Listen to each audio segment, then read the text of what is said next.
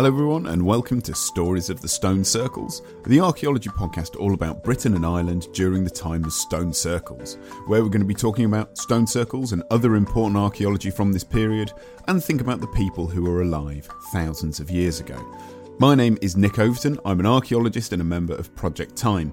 If you missed our first episodes, you can go back and listen to members of the team discussing what this project is about and some of the exciting things that are in store over the next three years.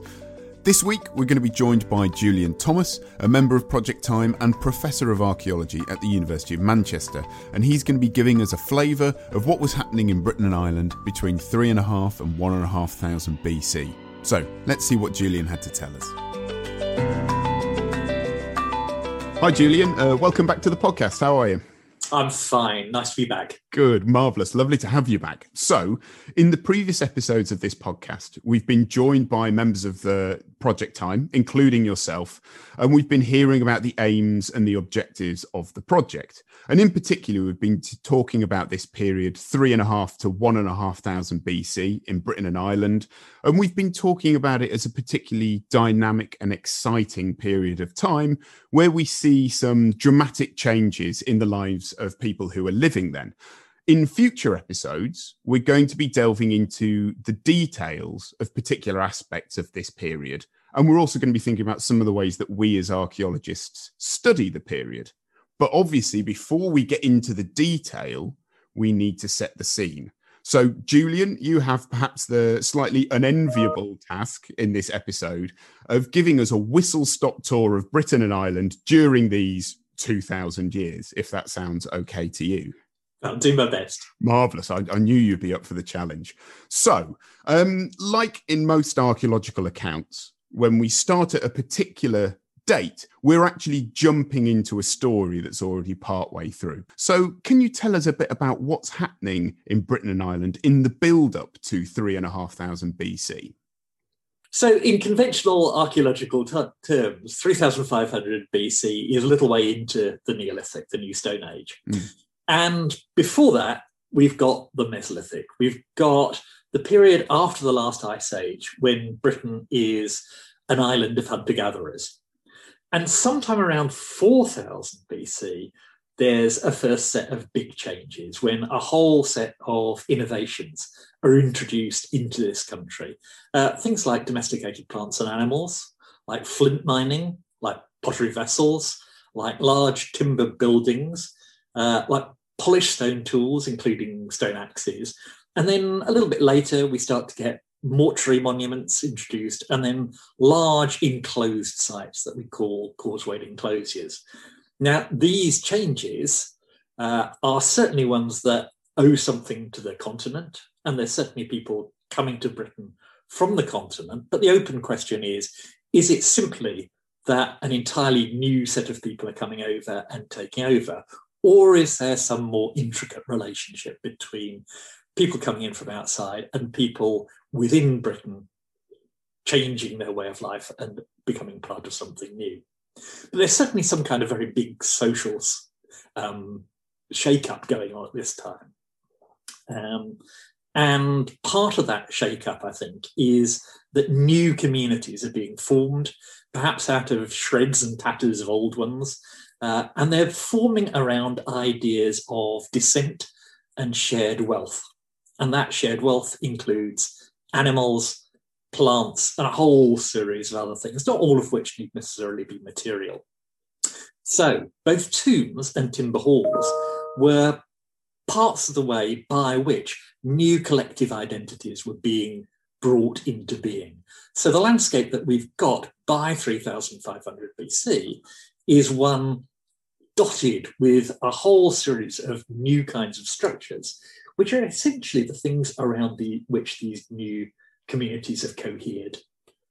Okay, so so that gives us a great idea about this backdrop. This project is going to be looking at these dynamic and dramatic changes that occur after three and a half thousand BC. So, what do you see as the the really big themes or areas of change in this period between three and a half and one and a half thousand BC?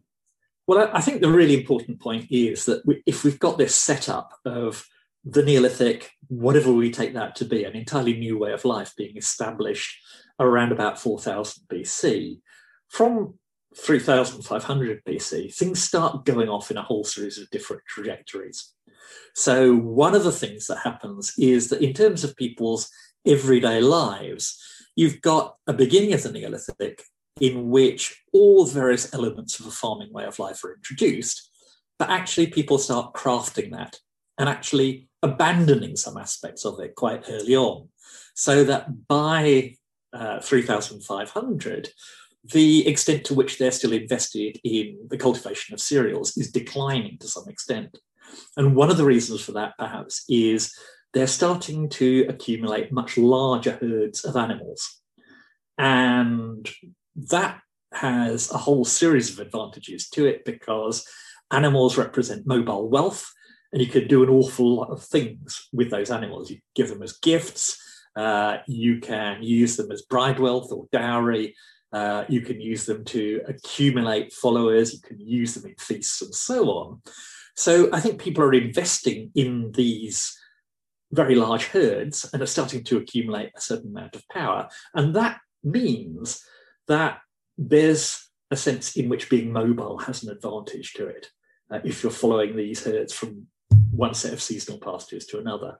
So they're starting to move away from a more settled way of life uh, you see they're starting to develop ways of living in the landscape that are more mobile and that are less focused on the substantial dwelling structures.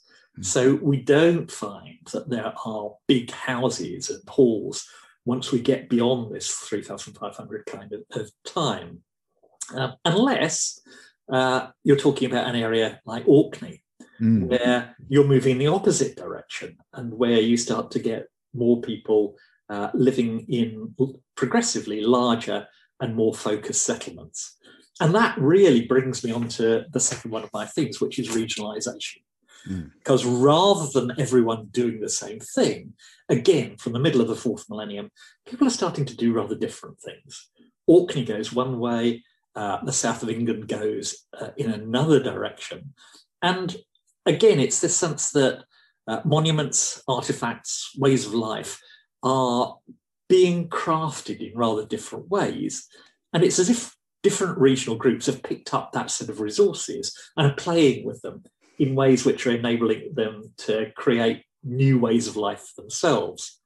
So rather than there being a Neolithic, there are a whole series of different Neolithics. And of course, yeah. that's exactly what, what this project is interested in thinking about teasing apart those different types of Neolithics as opposed to thinking about just one. Yeah, absolutely. So you're getting different regions which are slowly drifting apart from 3500 BC onwards. And then you get a counter movement in the opposite direction from about 3000, where you start to get some of the things that we're most interested in uh, in this project. Things like Grooved Ware, like henge monuments, uh, like stone circles in particular, which are super regional phenomena, which are perhaps for the most part originating in the, in the north of Britain, but which have this effect of bringing these regions back together to a certain extent. Although maybe those contacts are happening principally uh, between regions rather than there necessarily being a, a homogenization going on. So that's my second thing is regionalization. Artifacts, uh, portable artifacts, then is the next thing I want to, to, talk about. And I think from 3500 BC, one of the things that we can happen, we can see happening is uh, a greater degree of elaboration, more decoration or marking of artifacts. And I think this is about distinctiveness again the distinctiveness of different groups of people, but also the distinctiveness of particular places and particular activities that you're wanting to draw attention to using these things. Uh, and these various kinds of increasingly elaborate material culture enable you to establish new connections and new relationships at this time when things are perhaps moving in a whole series of different directions. Then, as we move towards the later part of our period, you start to see perhaps material things being used in ways which are more formulaic and more standardized so that when we talk about beaker burials, for instance, the objects that are being used in them are not as diverse, perhaps, than, than what's happening in the later part of the Neolithic. There are perhaps more established and, as I say, formulaic ways of doing things. So, again, we've got a process of diversification and then a process of things coming back together. Treatment of the dead, that's the next thing I'd want to talk about. Uh, if in that period that I've been talking about, after 4000 BC, we're seeing new forms of collective burial, which are connected with the establishment of new forms of collective identity, by 3500 BC, that changes again, and we're starting to see perhaps more of an interest in particular lines of descent and inheritance. So, although some people might talk about the emergence of individuals in a modern sense, I think it's more like we're seeing the emergence of particular families who are acquiring a greater degree of importance and maybe a greater degree of wealth, perhaps a greater degree of authority. And all of those things are being passed down between the generations. And the treatment of particular people in special ways in death is one of the ways in which that inheritance is facilitated. But on top of that, as well as there being uh, a growing emphasis on particular people being buried in particular ways, in things like round barrows with grave goods, from about 3000 BC, that's complemented by a shift away from inhumation and towards cremation. And this is perhaps part of the same process of emphasizing particular people, but here, what you're doing is dramatizing the moment in which those people pass from this world.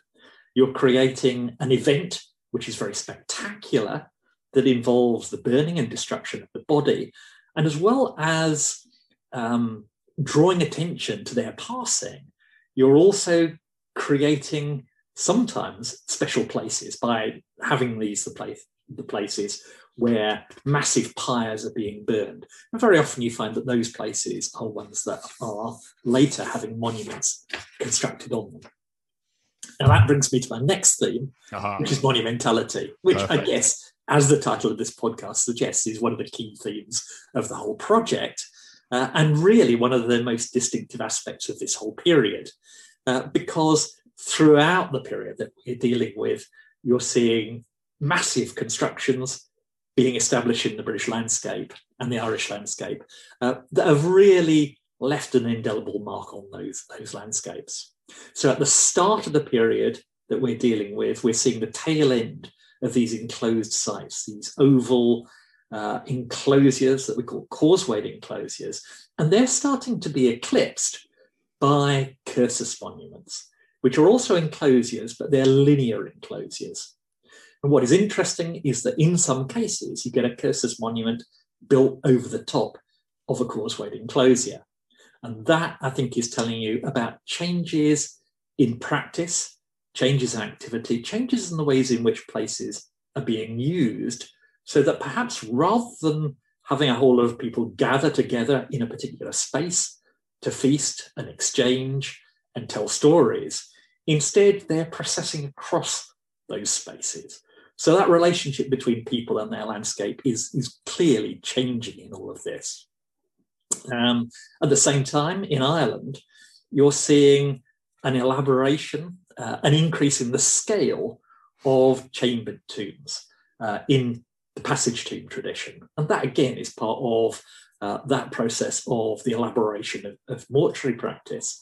Um, just like places like Duggleby Howe in Yorkshire, which seems to attract a series of burials over a long period of time, it may be that the special people uh, who are being cremated uh, are then being introduced into these passage tombs, particularly the passage tombs of places like uh, the Bain and the Boyne uh, in Ireland. But all of this is then replaced by a new suite of monumental architecture as you go into the period after about 3000 BC.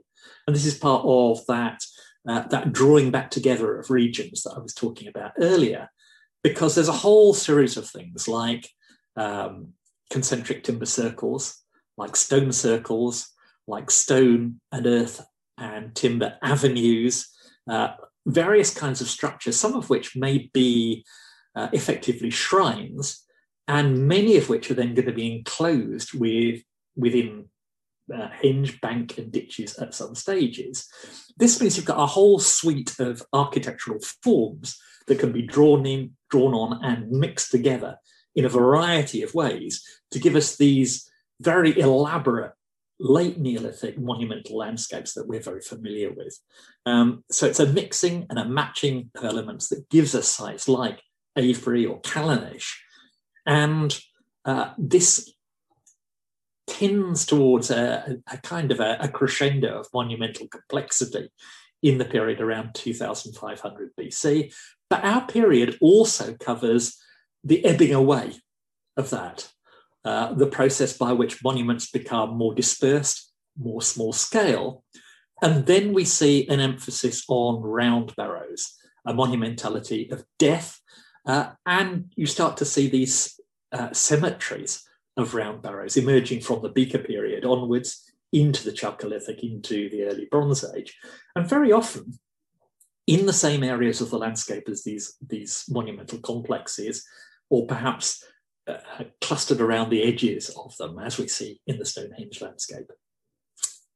Mm. So that's my my main set of themes. Ooh, yeah, what what a what a wonderful um, sort of tour through that period. Um, and uh, it, you you provide us with a with quite a, a, vibrant picture of of the things that are going on. Um, some of the some of the themes that you you give us because of the the broad brush nature of the overview that we we asked you to give. Um, some of those changes, particularly things like maybe changes to uh, identity or to society and social structures, they might feel a little bit, um, I guess, like abstract or intangible to somebody who isn't an archaeologist, who isn't used to thinking about how we can take materials and think about these less material things. But as you've as you've sort of painted really well there, this period is full of amazing sites, many of which are, are you know really famous, very prominent, um, even to people who aren't archaeologists. And museums have wonderful, evocative, and enigmatic artifacts from this period as well. So, how do you see some of the really well-known sites or artifacts as fitting into these themes or these changes that you identified? Yeah, I think there's um, there is a view that it, as you go into the late part of the Neolithic, you're starting to see a process of uh, everything being drawn together towards particular centres.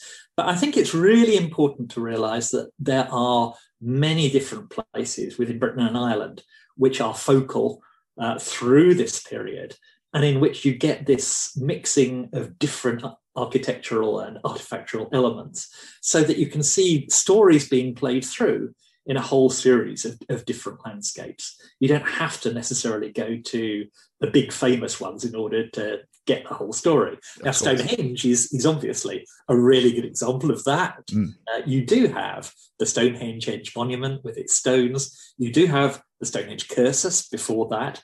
Uh, you do have a whole series of other henge monuments, uh, like clearly the massive henge at, at Durrington Walls. Yep. But there are other areas where you can see e- equally interesting sequences developing. You can go to Orkney, mm. and there you can see the fantastic, uh, enormous settlement of the Ness of Brodgar. Uh, only a stone's throw, throw away from the Brodgar Henge. Mm. Uh, you've then got Maeshowe, Passage Tomb, all of these things in, in a a very small area. So there are these places where you can see lots of the different elements of these processes developing.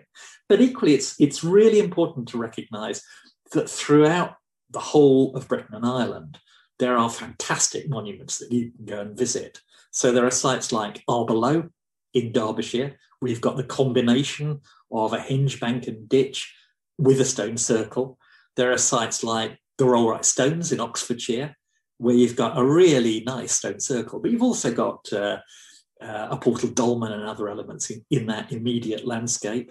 Uh, places like Cairnpapple Hill in Lothian, where you've got a henge which has got a huge cairn uh, with a series of burials in it and cists. So again, that's a really nice combination of things. Duggleby Howe in East Yorkshire, uh, up on the Wolds. There, uh, it's a lovely mound to go and visit. Uh, you can go and stand on it on a nice day, but you know, read the story of what's going on there, and you've got the sequence through from uh, Middle Neolithic, a, a, series of single grave burials, one after another, and then you get cremations after that. Or going towards the, the later part of our period, you can go and see some of the, the really wonderful bar- uh, barrow cemeteries of the early Bronze Age, uh, like, for instance, Overton Hill near Avebury. That's a, another good example.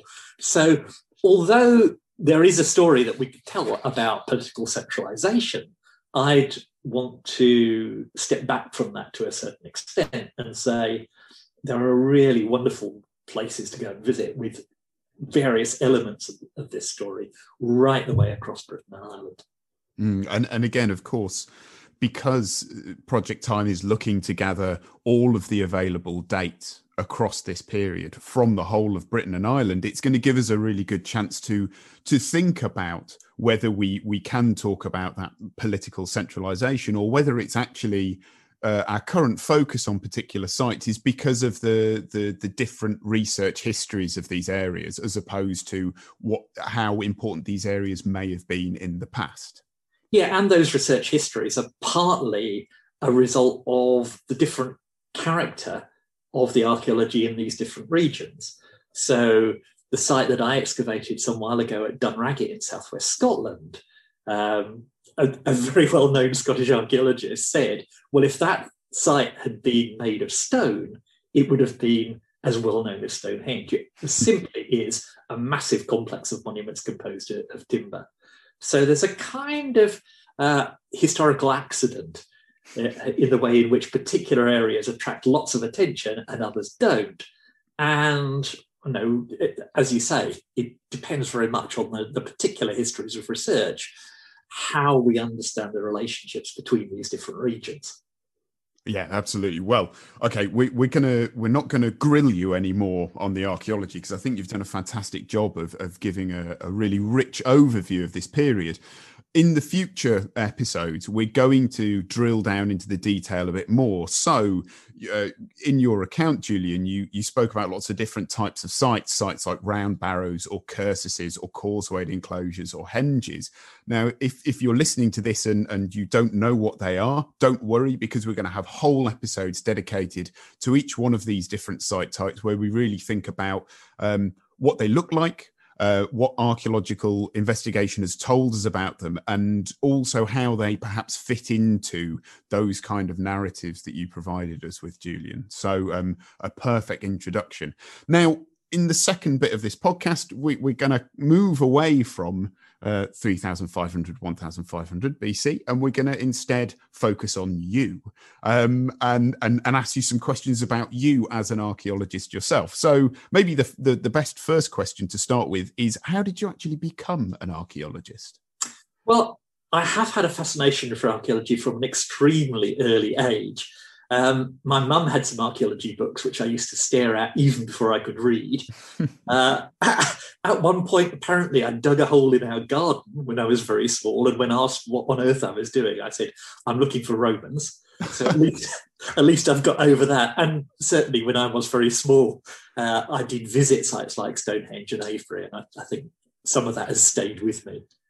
Yeah, I bet. Well, and and of course, you you've been involved in in some of the latest excavations at Stonehenge, so it must have been it must have been quite amazing to to have gone to a site like that as a child, and then to to be there as an adult, actually directing work there. Absolutely, I remember when uh, we were digging at the Southern Circle at Durrington Walls. It, every day going into work was like having an epiphany. I think that's. I mean, as as an archaeologist, that you couldn't want any more. I think than that. it's quite incredible. Um, so we we can now move on to one of our regular uh, features in this podcast, uh, which is called unexpected archaeology, where we ask all of our guests to give us one uh, archaeological fact that might surprise the listener. So, what's your unexpected archaeology, Julian? Well, this is a true story. Um, some of the listeners have probably seen the film The Dig about the Sutton Hoo excavation mm-hmm. uh, that's just been out quite recently. And uh, the young woman in the film, Peggy Piggott, I knew was a much, uh, well, a, an older lady uh, who was then Peggy Guido. And she told me a story about the, the excavation that didn't make it into the film, Ooh. which is that one night the excavation team were in the pub together and Stuart Piggott was stood at the bar and two locals came up to him and said, have you found any gold? And he said, No, no, nothing like that. Uh, it so happened in the pocket of his jacket was the great gold belt buckle from Hoo, which he was keeping there for safety. Incredible. I can't believe that didn't make it into the uh, film. Well, well, and, and that perfectly takes us on to the next of our regular questions, um, which is um, Have you uh, like Piggott, found any treasure? Yeah, um, disgracefully, I'm quite good at finding treasure. um, and so, for instance, at the Barrow Hills Long Barrow excavation, I was involved in digging up the the, uh, the central burial, uh, and I found the jet belt slider uh, right at the hip of one of the burials, and also at, at Dorstone Hill, where we've both been working in, in recent years. Um, I was lucky enough to find the little pit next to the mortuary structure in the eastern mound, uh, which contained two lovely axes and uh, a beautiful bifacially worked flint knife. Mm. So, um, yes, I'm lucky. Yes, well, and as somebody that digs with you on a regular basis, I can confirm you are indeed lucky. Well, certainly luckier than I am. Um, but you know, as long as one of us finds the treasure, that's that's absolutely fine. Um, and staying with on-site uh, based questions, um, we, given that we dig together, um, we both know that. Uh, maybe one of the most important times on a site is tea break, uh, where we all get together and have a, cu- have a cup of tea. Um, but obviously a tea break isn't complete without biscuits. So, what would you say is your most important uh, on-site tea break biscuit? Well, for dunking purposes, I would always go for some kind of oat biscuit. Ooh, very but on the other hand, I'm also very partial to any kind of chocolate-covered biscuit. So for me, the happy medium, the Rolls Royce of tea break biscuits, is the chocolate hobnob. Oh I, I, I, am 100% with you there. I, I, got a packet of dark chocolate hobnobs last week and I, I fell in love with them all over again. Uh, right, okie dokie. So before we let you go, um, we just want to ask one more question. Uh, and that is if if we've got people listening out there who are really really interested in getting involved in archaeology and hopefully as we move move forward this year and lockdown um, and the restrictions are lifted and people can get back out into uh, the wide world again what what advice would you give to people who want to get involved in archaeology i'd say definitely try and get involved in your local groups um, so have a look at the Council for British Archaeology website.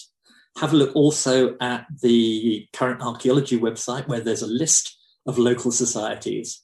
Uh, those local societies will do things like have ha- having lectures and also running their own field projects. If you're a relatively young person, you might think about joining the Young Archaeology Club through the CBA.